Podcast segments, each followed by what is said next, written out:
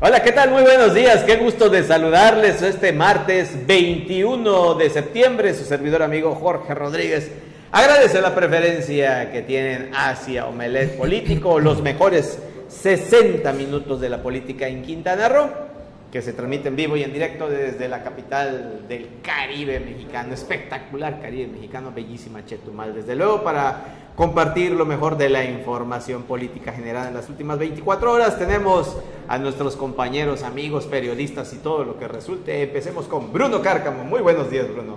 Malfkin, Lakesh, ¿qué tal? ¿Cómo estamos, Yucal Petén? Pues eh, ya 21 de septiembre y recta final, ya tenemos informes y todo el mundo se empieza a lanzar para el 22, Jorge, Juan Pablo, César. Pero que tengan cuidado en cómo se lanzan, porque algunos se lanzan de cabeza. ya valió, ¿no? Mi estimado César Castilla, muy buenos días. Muy buenos días, Jorge, Juan Pablo, Bruno. Buenos días también a todo eh, nuestro auditorio. Ya estamos listos para compartir información durante los próximos 60 minutos. Y desde luego, Juan Pablo Hernández. Muy Mi estimadísimo George, qué gusto saludarte también a ti, César, Bruno a ustedes que nos ven en toda la península de Yucatán y en las redes sociales de Canal 10, buenos días y bienvenidos a Omelet Político. Y ya que lo mencionan, September 21st, Independence Days for our friends from Belize, congratulations, eh, Día de la Independencia para Belice. Para Belice, un abrazote a nuestros vecinos, amigos, familiares, todo lo que tenemos, esa hermandad con el vecino país de Belice. Felicidades. Hoy es aniversario de su independencia. Y por cierto, va a estar cerrada la zona libre de Belice, a los que pretendan ir a hacerse algunas compras, va a estar cerrada ah, la zona libre de Belice durante este el día de hoy, debido a la independencia de Belice, como por supuesto como lo acaba de componer eh, Jorge Rodríguez. Bueno, ya que lo menciona Bruno con el tema de los informes, precisamente ayer Mara Lezama rindió su último informe.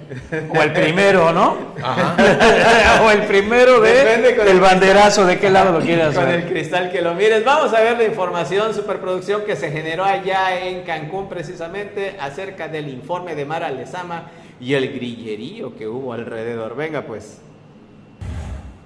La presidenta municipal de Benito Juárez, Mara Lezama, rinde este lunes su tercer informe de gobierno en el que aborda temas sobre su actuación en las horas previas se difundió un documental en el que destaca servicios básicos de salud, educación, alimentación, accesos a espacios públicos e infraestructura urbana de calidad. El apoyo del municipio en atención médica no solo ayuda a la salud, sino también a la economía. La visión de bienestar social de la Cuarta Transformación es proveer a las y los cancunenses de servicios básicos de salud, educación, alimentación, acceso a espacios públicos e infraestructura de calidad. Cabe recordar que la emergencia sanitaria de COVID-19 amenazó fuertemente no solo a Cancún, sino a nivel mundial, principalmente en el bienestar social, afectando a las personas con menos recursos. La emergencia sanitaria por COVID-19 amenazó a México y al mundo con acabar con los avances en bienestar social, siendo especialmente cruel con las personas de menos recursos. Fueron momentos difíciles, pero trabajando unidos y siendo solidarios, en Cancún nos mantuvimos de pie. La gestión municipal ante la pandemia por COVID-19 ha sido reconocida como un gran acierto. El gobierno instaló un comité especializado, impulsó campañas de prevención e implantó programas sociales adicionales y medidas de contención al virus. Durante la pandemia, la prioridad en Cancún fue atender a todas las familias, logrando ser reconocido como ejemplo nacional en apoyos sociales, logística de vacunación y protocolos sanitarios. Mencionó que se fue recuperando la actividad económica y el turismo en condiciones de seguridad y salud, tanto para los benitojuarenses como turistas, el cuidado de playas como Sargazo, la prevención en temporadas de huracanes y otros desastres naturales. Comentó que es un trabajo compartido entre la ciudadanía y la presidencia municipal. Las y los benitojuarenses enfrentamos la pandemia. Fuimos recuperando la actividad económica y el turismo en condiciones de seguridad y salud para nosotros y para nuestros visitantes. La campaña de vacunación fue imprescindible para empezar a recuperarnos. Vivimos tiempos complejos. El cambio climático global se ha traducido en temporadas de huracanes más amplias y más intensas. Por eso decidimos prepararnos y hacer de la prevención nuestro activo más valioso para contener los desastres naturales. El esfuerzo compartido entre la ciudadanía y la presidencia municipal nos permite reaccionar rápido, reducir el impacto y mantenernos en pie.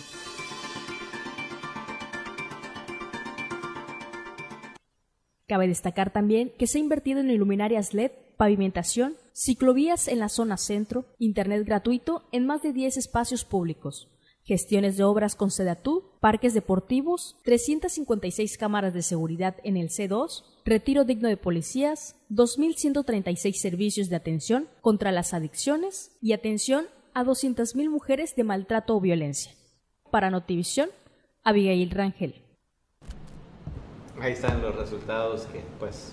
Pues habría que eh, echarle ojo, Jorge, eh, Juan Pablo César, a las, al, entrelínea delicado y, y, lo más resaltante de, ahora sí, el arranque de Mara Lezama, un mensaje para el resto de Quintana Roo, no para Cancún, sino para el resto del el estado, con eh, frases claves como eh, un gobierno que asume el liderazgo que le corresponde, un gobierno cercano, un gobierno empático y al que no le tiembla la mano cuando hay que tomar decisiones difíciles.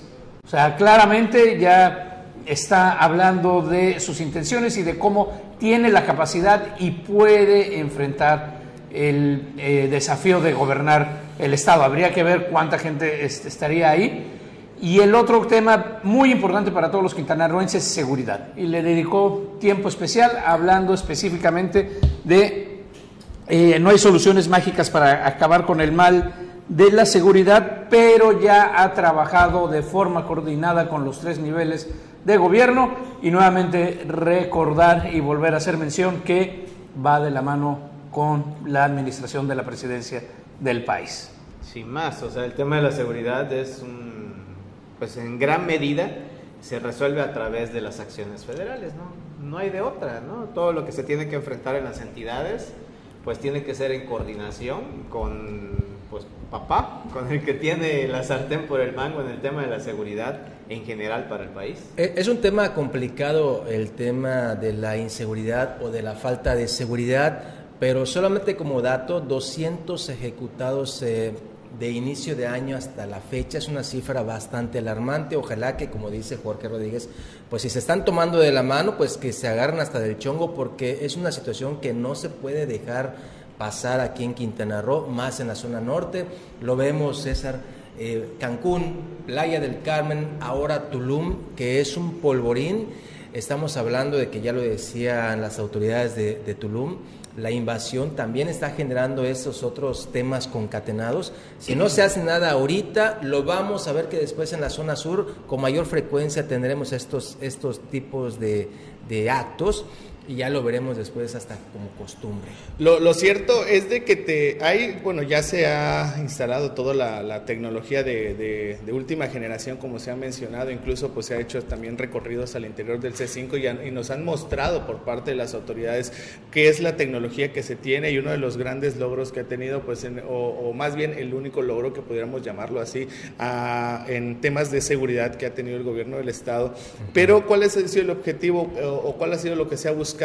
Es de que pues haya mayor control en las calles, sin embargo pues la falta de personal y también de otro tipo de aditamentos que pudieran generar mayor seguridad es lo que ha generado también la inseguridad eh, en la zona norte del estado y que es lo que están pues, prácticamente padeciendo la, todos los ciudadanos de Benito Juárez y también de Solidaridad, así como también de Tulum.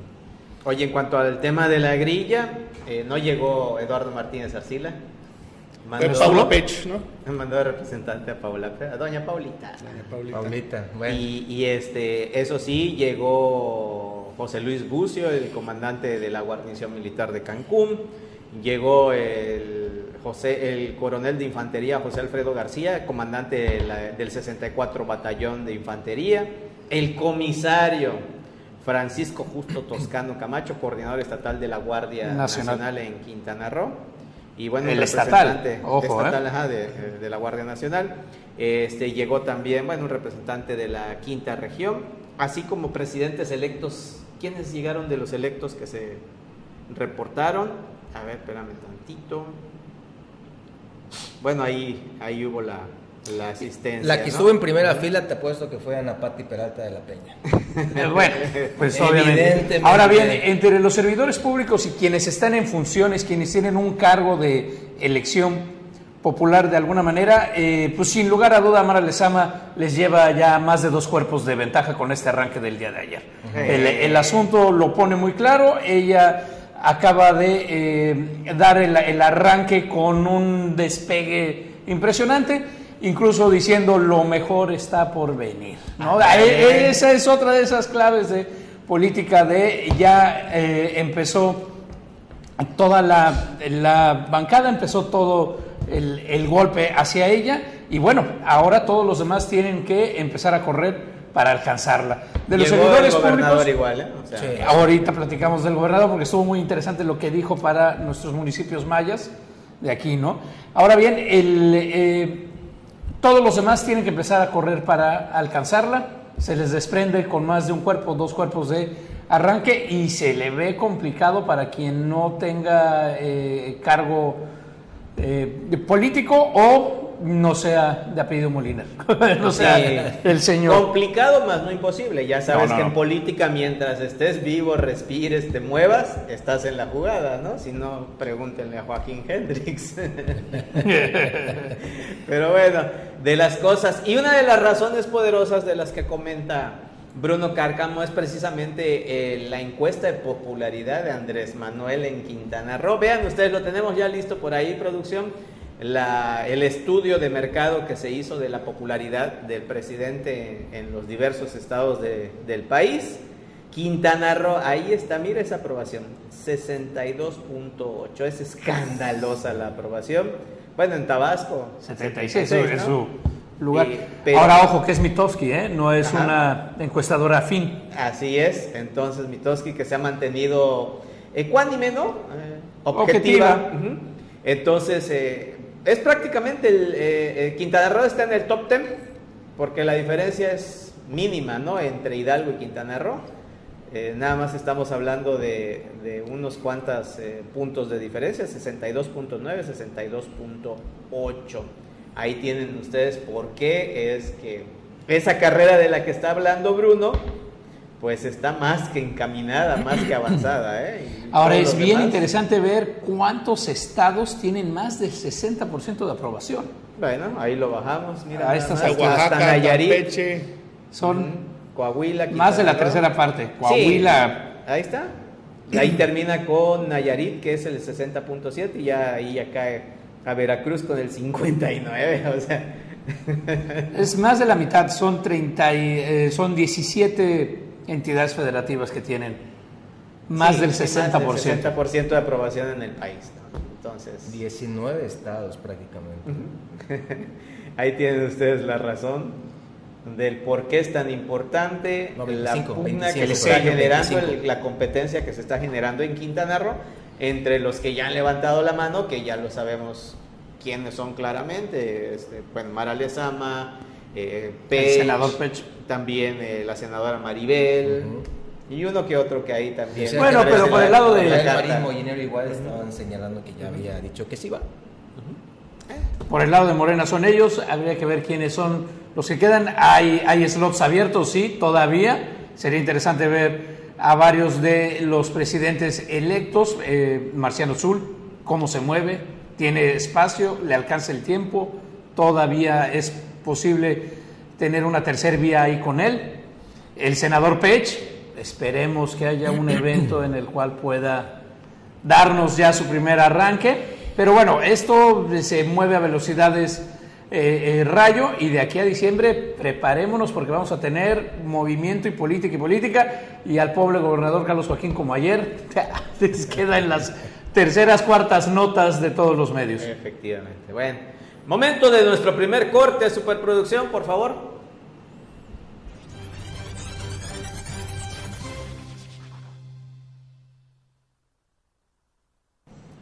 Y ya estamos de regreso aquí en Omelet Político y para continuar con más información, durante el fin de semana por séptima ocasión se inició con otro pues incendio en el basurero municipal de esta ciudad capital. Eh, hemos, este, bueno, se ha mencionado en infinidad de ocasiones que este relleno sanitario, o más bien un tiradero a cielo abierto, pues ya ha cumplido con todos los, bueno, con todo el tiempo para poder generar este servicio. Sin embargo, pues todavía no se ha buscado o no se ha encontrado más bien otro terreno para que se pueda trasladar este basurero ahí. Eh, durante el fin de semana, de nueva cuenta, se, se llevó a cabo otro incendio donde aproximadamente 7 mil metros cuadrados fueron los afectados. Logramos eh, entrevistar a, a Alejandro Rivera Romero, el secretario general del ayuntamiento, quien nos mencionó que pues lo único que les queda es rezar, así lo, así lo mencionó, les queda solo rezar para que caigan las lluvias y puedan pues ayudarles a sofocar este incendio, a pesar de que pues lo que deberían de hacer era tomar cartas en el asunto, incluso hasta un juez ya ordenó lo que es el traslado de, ese, de este relleno sanitario medio del basurero a otro lugar, pero pues para mayor información esta es la nota que vimos el día de ayer. Por séptima ocasión durante la administración de Otonel Segovia Martínez, el basurero a cielo abierto se está incendiando y las autoridades aseguran que lo único que les queda es rezar para que las lluvias les ayude a sofocarlo. En esta ocasión se trata de al menos 7000 metros cuadrados de desechos sólidos que son consumidos por las llamas en este basurero que se ubica en los límites de la comunidad de Calderitas. El siniestro es combatido por elementos del Cuerpo de Bomberos, Protección Civil y Secretaría Secretaría de Marina, quienes realizan trabajos a marchas forzadas, ya que la falta de personal y equipo les afecta directamente. Entre 5.000 y 7.000 metros cuadrados, eh, sí, ya se está sofocando, pues como ya lo saben ustedes, aquí lo que, lo que estamos haciendo es tener este comité ya instalado en el basurero, se atienden con pipas, con apoyo de la Marina y pues además rezando de que nos caiga una lluvia, ¿no? Porque sí es necesario sofocarlo. Hasta ahora el viento está eh, contrario a las, a las casas que se encuentran ahí aledañas, pero bueno, desde el 072 ya recibimos algunas quejas y lo estamos atendiendo. El fuerte olor a humo originado por el fuego está afectando directamente a ocho colonias y fraccionamientos de Chetumal. Lo cierto es que durante los tres años de gestión de Otoniel Segovia Martínez no hubo la preocupación de resolver el problema del basurero, donde solo se atendió con paliativos. Hubo opciones de reubicar este tiradero, incluso fue orden de un juez, pero la escasa atención y esfuerzo político de Segovia Martínez no se logró resolver este grave problema. Para Notivisión, César Castilla. O la danza de la lluvia es la otra solución.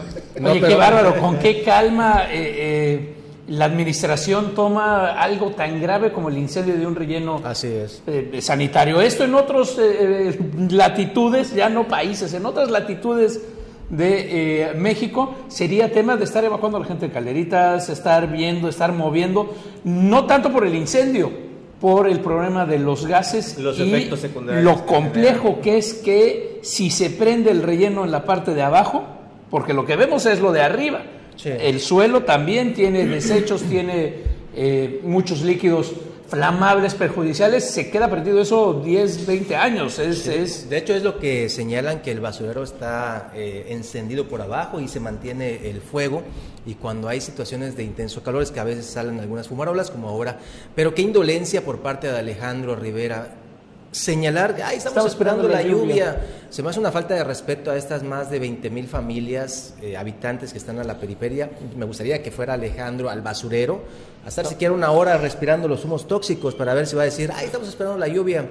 Se me hace una falta de respeto hacia los ciudadanos y sobre todo que no den soluciones. No veo que estén solucionando esto y es la séptima ocasión. Séptima ocasión durante la ¿verdad? No, durante la administración. Ah, en el año es la segunda ocasión que, se, que, se, Pero se está atendiendo con los escasos recursos que se tienen, ¿no? Sí, eh, eh, bueno, lo que sí hay que reconocer es el trabajo que realiza el cuerpo de bomberos. Y lo que hay que reconocer es la honestidad de Alejandro, a fin de cuentas, ¿no? O sea, está aceptando que están limitadísimos los recursos, ya ni modo, dice, lo que nos queda es rezar. Pues sí, pero también eh, eh, eh, se antojan esas excusas a, oiga, el perro se comió mi tarea, yo sí la vi ahí. Ya estamos ahí. Y en ese tema, en, en, recursos y demás, que no se nos olvide lo del gobernador Carlos Joaquín, precisamente ayer en el informe tajante Clarísimo, no va a haber rescate a ninguno y pone en jaque. Sí, lo que necesitamos es que nos rescaten a nosotros. A nosotros, a los tres municipios de la zona Maya, a Felipe Carrillo Puerto, José María Morelos y Lázaro Cárdenas, que están en absoluta bancarrota. De hecho, de, hecho, el día de ayer iba a haber una reunión con, con y se canceló si no se llevó a cabo. Entre los trabajadores del ayuntamiento de José María Morelos, que bueno, ya sabrá usted, estaban en bloqueo y este, con la Secretaría de Finanzas y Planeación se suspende, no se ha eh, señalado el motivo de ello, pero pues se relaciona con lo que dice Bruno, que dijo Carlos Joaquín, el gobernador de Quintana Roo, que no habrá un rescate financiero hacia estos ayuntamientos que el día de hoy están en quiebra técnica. José María Morelos, Lázaro Cárdenas, Otompe Blanco y hasta Felipe Carrillo Puerto. Lázaro Cárdenas no tanto, pero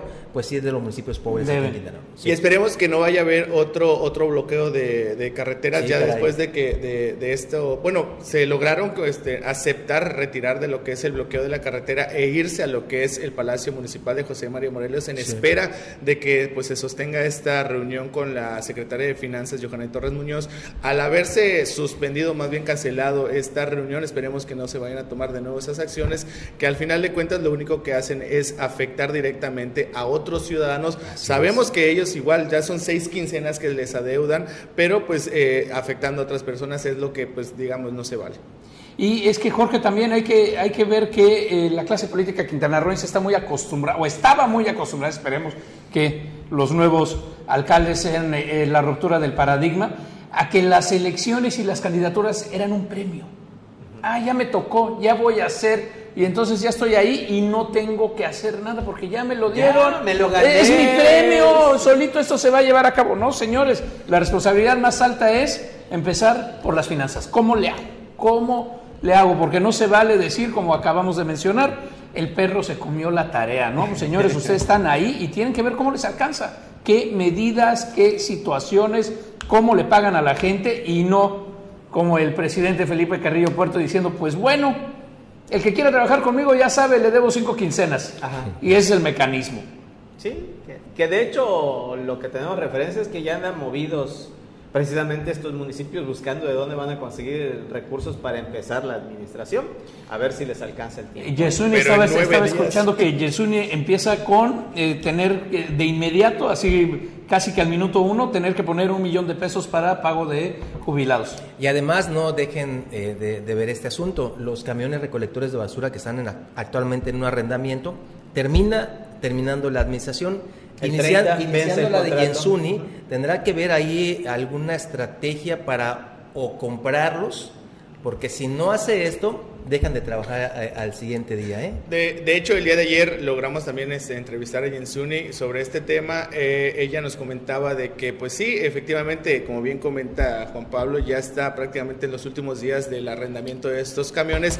Están en prácticas con la, con la empresa para ver si pueden comprar eso, estos camiones, que eso sería lo más factible. Sin embargo, pues ella aseguraba que no sabía cuál era el presupuesto que le iba a dejar, en este caso, la administración de Otoniel Segovia, para poder saber si tenían el recurso para poder hacerlo. Sin embargo, aseguró que eh, la recoja de basura no se va a suspender, van a ver los otros mecanismos, otros mecanismos para poder pues tener el servicio a la ciudadanía. Sin embargo, pues todavía están en espera de cómo, en cuánto se, les va, este, bueno, en cuánto les van a vender los camiones, que obviamente no va a ser el precio al cuando, cuando iniciaron los, trabajos, ¿no? Pero entonces ella tampoco quiso dar un, un precio exacto por el, por el hecho de que pueda llegar a una negociación que pues beneficie al municipio de Tompe Blanco.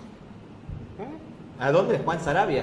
Ajá, Juan Sarabia, eh, ella también mencionaba, de hecho tenemos una, nota ahí, si la podemos también poner eh, en, este momento. Ella nos comentaba de que posiblemente pudiera, hay varias pláticas, bueno, hay, hay, pláticas con varios, con varios, este, varias personas, con varios ejidos que pudieran hacer, eh, pero el más recomendable era el de Juan Sarabia, debido a que ya han habido estudios por parte de la, de la Dirección de Ecología, así como también de la Secretaría de Medio Ambiente, y lo más probable pudiera ser ese. Sin embargo, ella dijo que posiblemente este, ya ah, tomando las riendas de esta administración, pues ya pudiera asegurar dónde pudiera ser trasladado el relleno sanitario. Esta es la información eh, de la entrevista que logramos sostener el día de ayer con Jensuni Martínez Hernández.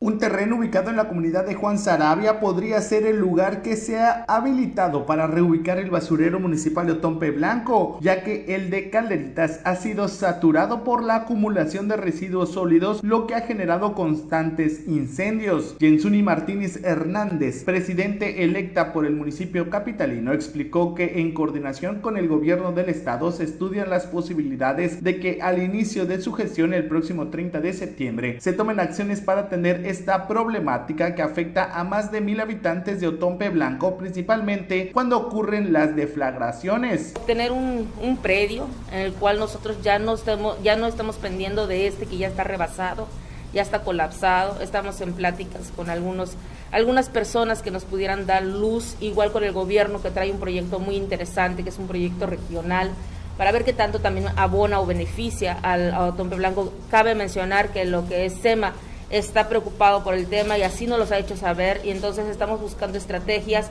para que este, la primera estrategia sea ya no seguir tirando basura en ese predio.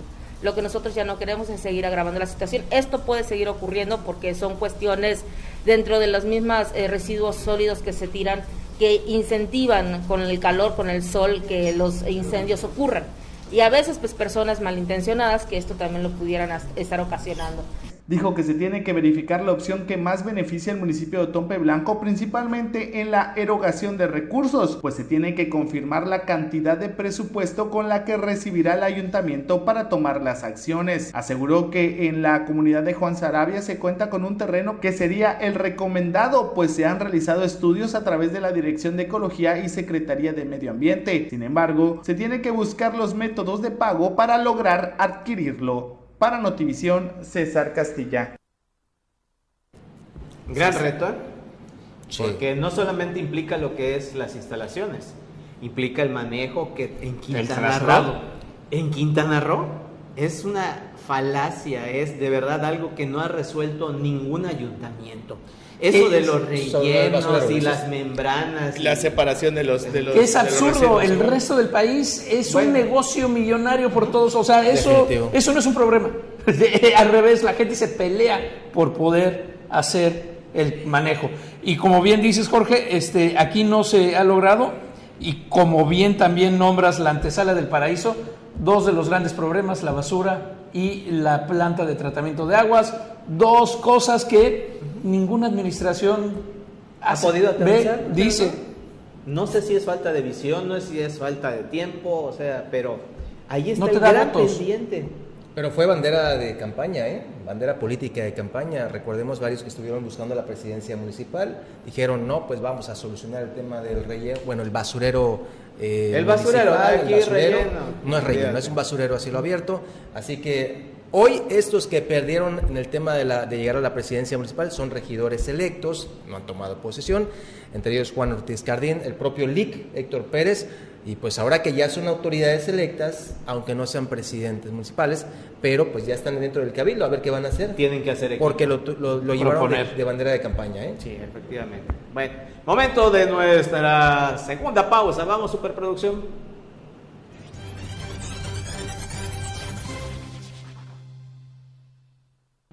Ya te tocó la segunda dosis, ¿es tú que estás chavo. Esta, semana, por cierto, esta semana a partir del día de hoy, ya inicia la aplicación de la segunda dosis de AstraZeneca en los municipios de José María Morelos, eh, Lázaro Cárdenas, Felipe Carrillo Puerto y Otompe Blanco. En José María Morelos se inician, como bien comento, el día de hoy, miércoles. Ahí están los ejidos y también las localidades a las que les va a tocar. Va, está dividido por, por días, eh, desde el día de hoy, como desde el día martes, miércoles, jueves y viernes. Ahí está toda la información de las, de las localidades al que se les va a, a tocar de acuerdo al día que les corresponde. Es importante mencionar que esta solo se van a aplicar segundas dosis para las que recibieron la primera dosis los días 19, 20, 21, 22 y 23 de julio. Solo segundas dosis es lo que se va a aplicar. Es importante que lleven lo que son los, requisitos pues, de los que ya estamos acostumbrados, que es el, registro de la vacuna, el comprobante de la aplicación de la primera dosis, una copia de la CURP y también una identificación oficial. En Lázaro Cárdenas también va a haber la aplicación de esta de esta segunda dosis partir del día de hoy hasta el día de viernes. Y también en Otompe Blanco donde se va a aplicar solo segundas dosis también para los que fueron aplicadas la primera dosis en los días 5, 6, 7, 8 y 9 de julio. Los módulos habilitados son los ya, los ya acostumbrados, el domo del Parque Las Casitas en el Salón Bellavista y para la comunidad de Calderitas en la primaria Melchor Ocampo, también en Felipe Carrillo Puerto durante esta semana del 21 al, al 24 de septiembre se va a aplicar también esta segunda dosis es importante también mencionar que se va a aplicar la, bueno, ya se está aplicando la, vacuna para mujeres embarazadas de más de 18 años a partir del, del tercer mes de gestación, es cuando se puede aplicar esta, esta vacuna. Y también nos informa la Secretaría de Salud que después, cuando debo vacunarse, eh, si le dio COVID-19, esto se puede hacer luego de los 14 días después de haber resultado negativo. Este es la información de las mujeres embarazadas y pues ya, si ya lo sabe, ya el día de, a partir del día de hoy inicia la aplicación de la segunda dosis de AstraZeneca en estos municipios que acabo de comentar. Ahí está, aproveche, organícese, hay tiempos desde las 8 de la mañana hasta las 6 de la tarde el horario disponible. Que regularmente el tema de las segundas dosis es así de de rápida la atención. De hecho, hemos visto eh, información que ha estado circulando en estos momentos en redes sociales. Eh, hasta el momento los módulos aquí en Otompe Blanco pues prácticamente están pues vacíos. Hay, eh, se está aplicando para las personas de 37, 38 y 39 el día de hoy. Sin embargo, si, si por alguna razón una persona de, de 30 o 31 años quiere recibir la inmunización el día de hoy, puede acudir y se le va a aplicar la vacuna sin ningún problema. O bien rezagados. Exacto. Eh, no, creo no, que no, rezagados es rezagados. no, pero de la segunda. Ah, de la segunda. Sí, sí, ah, no, no, no rezagados de la, o sea, si ya te habías vacunado la primera y no por algo no fuiste a tu segunda dosis, puedes ir a la segunda dosis. Rezagados de la segunda. De la segunda dosis. O sea, la gente que le falta la segunda. Y sí. Y que sea la misma vacuna. Y que sea claro. Porque hay cada ocurrencia. Sí, sí, sí, sí, porque eso sí, aguas, esto no se puede, este, que un tequilita y una cerveza. No, no, no, aquí no, esto tiene que ser la misma. Y pues sí aprovechen, es, una, es, un, es un derecho, es una oportunidad, es una previsión importantísima que bien puede salvar la vida de alguien el hacer media mañanita, tomarse la dosis, tomarse la vacuna, estar prevenido para cualquier tema. Juan Pablo, Mahahual no cesa eh, las invasiones. Sí, sí, sí, ahorita vamos a platicar de eso, Jorge. Si te parece, no sé si les habrá llegado esta encuesta. Esta encuesta ayer estuvo llegando a varios compañeros de los medios de comunicación. Esta encuesta sobre las preferencias electorales de acuerdo a la próxima sucesión gubernamental. Esta la mandaron del Partido Acción Nacional, quiero entender, porque refiere únicamente a los militantes del Partido Acción Nacional. Esta es la encuesta que estuvieron enviando el día de ayer a algunos compañeros reporteros sobre el tema de la preferencia de candidatos para la elección a gobernador el próximo año. Ahí vemos precisamente, es una encuesta telefónica, 1.200 personas eh, encuestados, 600 hombres, 600 mujeres. Y lo interesante es, son los resultados que vienen más abajito. A ver si nos puedes ayudar, Marcial, bajando un poquito la imagen. Los que eh, se están señalando, ahí vemos que evidentemente la, la preferencia del electorado está, como lo dijimos o lo dijo Jorge al principio, Morena es el partido con hegemonía aquí en, el país y evidentemente en Quintana Roo. El que ve de, azul es el Partido Acción Nacional, que lo ponen como segunda fuerza política en Quintana Roo. Que podría ganar, como bien hemos eh, comentado, si se unieran todos y no se dividieran. Así es. Y más abajito ya vemos quién, a quienes están, eh, pues ahora sí que señalando como los posibles eh, participantes a esta, a esta encuesta. Más abajito, Marcial, esto ya son más, más de, cifras, técnicos y demás. Más abajito, a ver si un poquito más. Ahí está, precisamente Eduardo Martínez Arcila, Mayuli Martínez Simón, Atenea Gómez Reicalde, Lili Campos Miranda este, y otros que no se saben. Estos son los que están señalando y pues la que lleva las preferencias electorales es Mayuli Martínez, Mayuli Martínez Simón, seguida de la presidenta municipal electa de Isla Mujeres, Atenea Gómez Ricalde.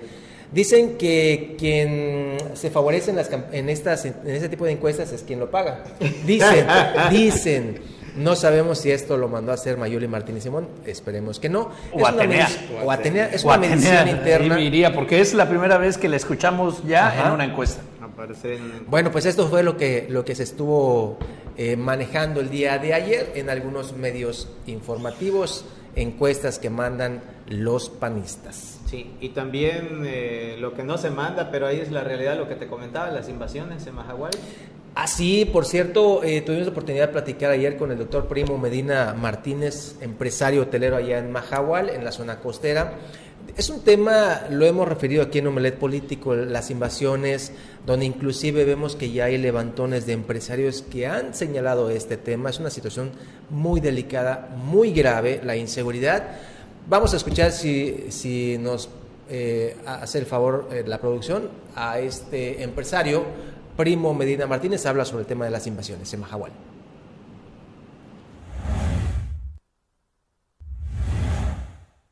No cesan las invasiones en Mahahual, en el sur de Quintana Roo, y esto puede agravarse más y perderse el control en materia de seguridad pública si se deja como está actualmente, refiere el médico y empresario hotelero Primo Medina Martínez. El empresario explicó que la situación de invasiones en Mahahual es cada vez más preocupante, pues viene gente de fuera del estado e inclusive de Centroamérica, específicamente a ello, a invadir propiedades de gran plusvalía.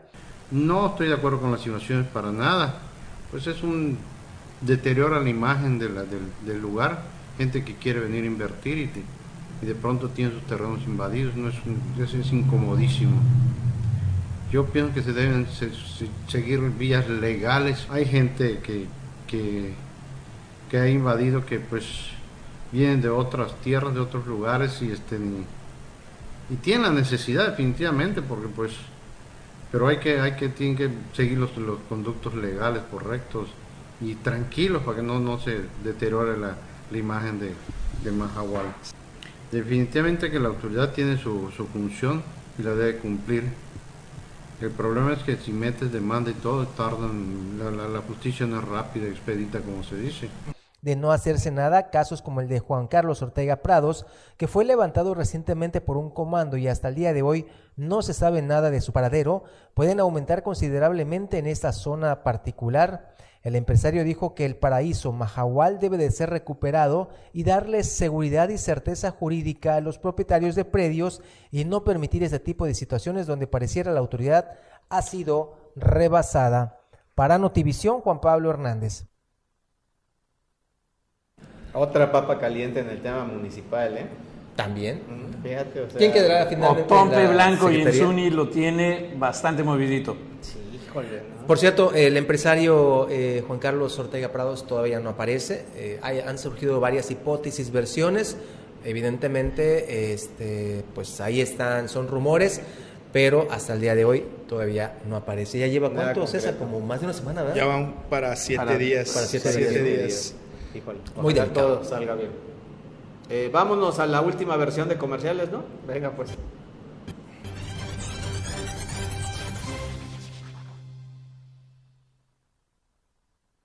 Recta final de Omelet Político y la verdad nos da... ¿Qué pasó? ¿Qué pasó? Recta final, pero no quiero decir que ya nos vamos, espérate.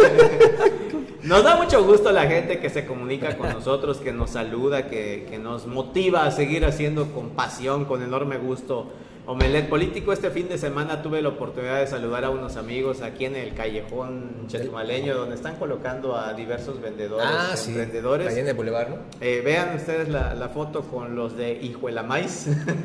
ah, este, Ana, la maestra de danza, ¿no? Ajá, su esposo. Juan Carlos, ¿no? Es Juan Carlos, su esposo. Oye, sí, es un gran amigo, estudió conmigo en la primaria. Muchísimas gracias, de verdad, que, que, nos motiva que las nuevas generaciones también se interesen en la política. Nos, me comentaron que nos ven diariamente, ah, que están pendientes de Omelet Muchas gracias. Muchísimas gracias de verdad a, nuestros amigos que pues también son emprendedores, tienen ahí unos esquites que son de forma diferente ahí en el ah, callejón. Sí, ah, que le ponen tocino. ¿Eso de bola?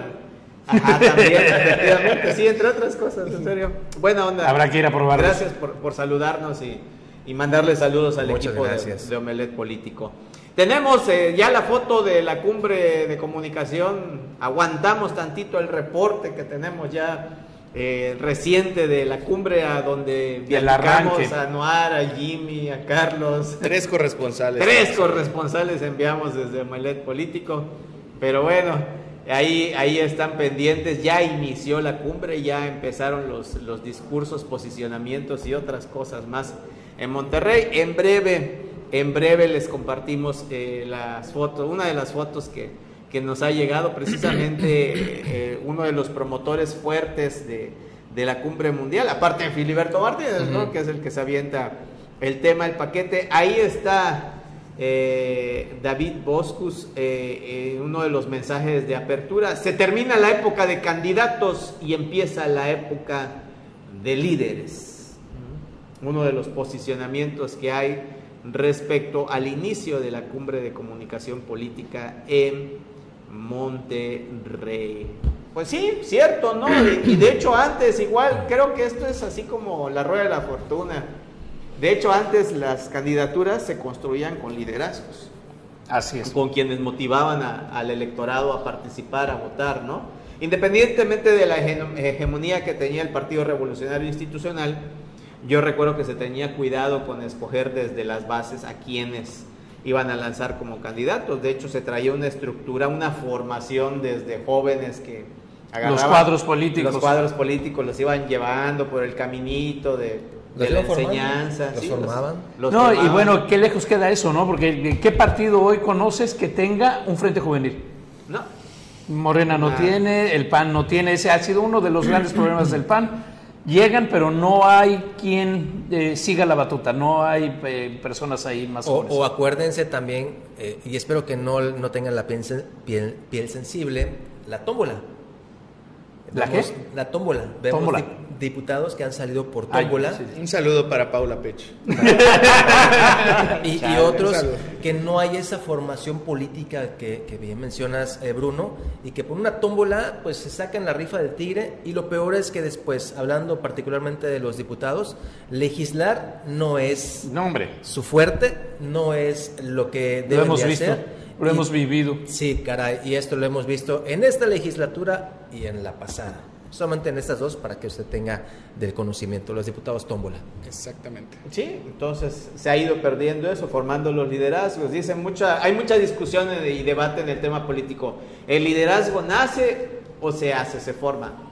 Yo creo que es un ingrediente de los dos. Debes de traer de por sí la sangre de participar, de andar activo, pero eso no es suficiente. El talento no es suficiente. Tienes que ir formándolo, construyéndolo a lo largo de una trayectoria como se solía hacer, hasta que de repente el PRI se sintió, se sintió el todopoderoso, el que no me importa a quién yo ponga de candidato, ese tiene que ganar porque somos el poder, y entonces ahí empezó a perderse la esencia que los mismos priistas que por convicción estaban al interior del partido empezaron a hacerse un costado, empezaron a dejar de participar y ahí están los resultados. O sea, es como la Roma, el imperio romano llegó a ser tan extenso, tan poderoso que eso mismo los destruye. No, y fíjate, eh, fíjate lo difícil, bueno, estás hablando del PRI, que es el claro ejemplo, pero también eh, otros partidos les ha pasado lo mismo. El PRD, que estuvo a nada de ser la segunda fuerza política del país,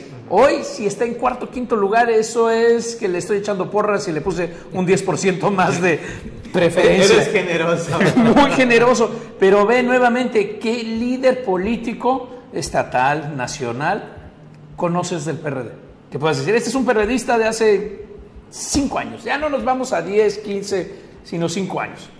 Y eso es lo que nos falta a los morenistas, porque es nuevo, espero que como eh, eh, partido hegemónico ahorita, sí vayan aprendiendo y vayan haciendo, porque lo más sano es que cada corriente política tenga su representación, tenga su movimiento. Pero hoy eh, tampoco hay como mucho, Anaí, que tanto ha eh, eh, Vitorado ya ha dicho que ella viene desde los inicios, igual que Yesuni, pero son casos muy aislados, no hay, no hay gente que venga de ahí, el PAN no hay gente que venga, que digas, ah, es un militante, eh, bueno, sí los hay mayores de 40 años, menores de 40 años no hay nadie que digas, si estuvo en la campaña de tal, trabajó en tal lado, ya ya ha tenido una carrera política. Por eso también los políticos tienen que tener carrera, aprender. Que eso en Morena, eh, en Quintana Roo o en el caso específico de Otompe Blanco, sí se ven cuadros más jóvenes, más frescos, gente que quiere participar ya haciendo un cambio generacional. En el PRD, ahorita que lo mencionas, me acordé de Leobardo Rojas López, el actual dirigente del PRD en Quintana Roo. Él, a él le toca pagar la factura de lo que hicieron mal los liderazgos anteriores. Estamos hablando de los Ramos, que eran los dueños de la franquicia, y otros tantos que les tocó construir el PRD en Quintana Roo. Ahorita le toca pagar la factura porque llega, finalmente llega, el Leobardo es un perredista que comenzó desde los 15 años a involucrarse en el tema político, a colgar pendones, a andar en las marchas y, y, temas políticos respectivos, y se fue formando, y aunque tuvo la oportunidad en muchas ocasiones de hacerse un costado, buscar incrustarse en otro partido, le ha sido leal a la bandera, pero a ver, ¿qué pasó con su generación? ¿Quién vino con él? Entonces se encuentra un PRD que dice, bueno, hay 13 mil militantes en el Estado. A ver, ¿qué participación tienen esos ¿Dónde están los votos de los ¿Dónde están los votos de los 13 mil? Entonces, e, es de los casos aislados. Eduardo Martínez Arcila, igual es otro panista que desde chamaco, de cuate de Marco Cortés, el líder nacional de, del PAN, igual empezaron a andar, a caminar, a buscar las oportunidades Muchos amigos de Eduardo Martínez me lo han comentado, es que Lalo decía desde chavo, yo quiero ser político, quiero vivir en la política, ¿no? Y, eso es lo que se le hizo, no, no buscó otro tipo de trabajo u otra actividad, como suele suceder en el panismo, porque el panismo tiene esa característica, son empresarios y después también se meten a la política. A la política. Pero son de los casos aisladísimos en Quintana Roo que nos ha tocado vivir en la política, pero ¿qué viene de nuevo? Las nuevas generaciones, ¿dónde están? No, bueno, y ahí, ahí habría que hacer el, eh, la revisión, pero a la inversa con el PRI. ¿Qué le han hecho los liderazgos jóvenes o qué le han, cómo lo acabaron de, pues no ponerle el último clavo al féretro, sino echarle la tierra, echarle agua y ponerle unas plantas arriba? los últimos eh, eh, líderes priistas y nadie ha hecho nada dentro del partido para decir, a ver, ¿Qué hiciste con esto? Ahí les toca la tarea. Hasta aquí, muchísimas gracias de verdad por estar con nosotros en Omelet Político. Gracias al ingeniero Carlos Toledo Cardonel por toda la apertura, la libertad de expresión que gozamos desde la mesa de acrílico. Bruno Cárcamo, gracias. Taxu Gelquín. Sucum, Bruno. Mi estimado César Castilla. Un gusto, compañeros, compartir los micrófonos con ustedes. Mi estimado Juan Pablo. A la orden, amigazo, hasta mañana. Sucum es hermano, no vayan a malinterpretar. Exacto, sí, Sucum. Tanoma ya. Muchas gracias, pasen hermoso día. Hasta mañana. Hasta mañana.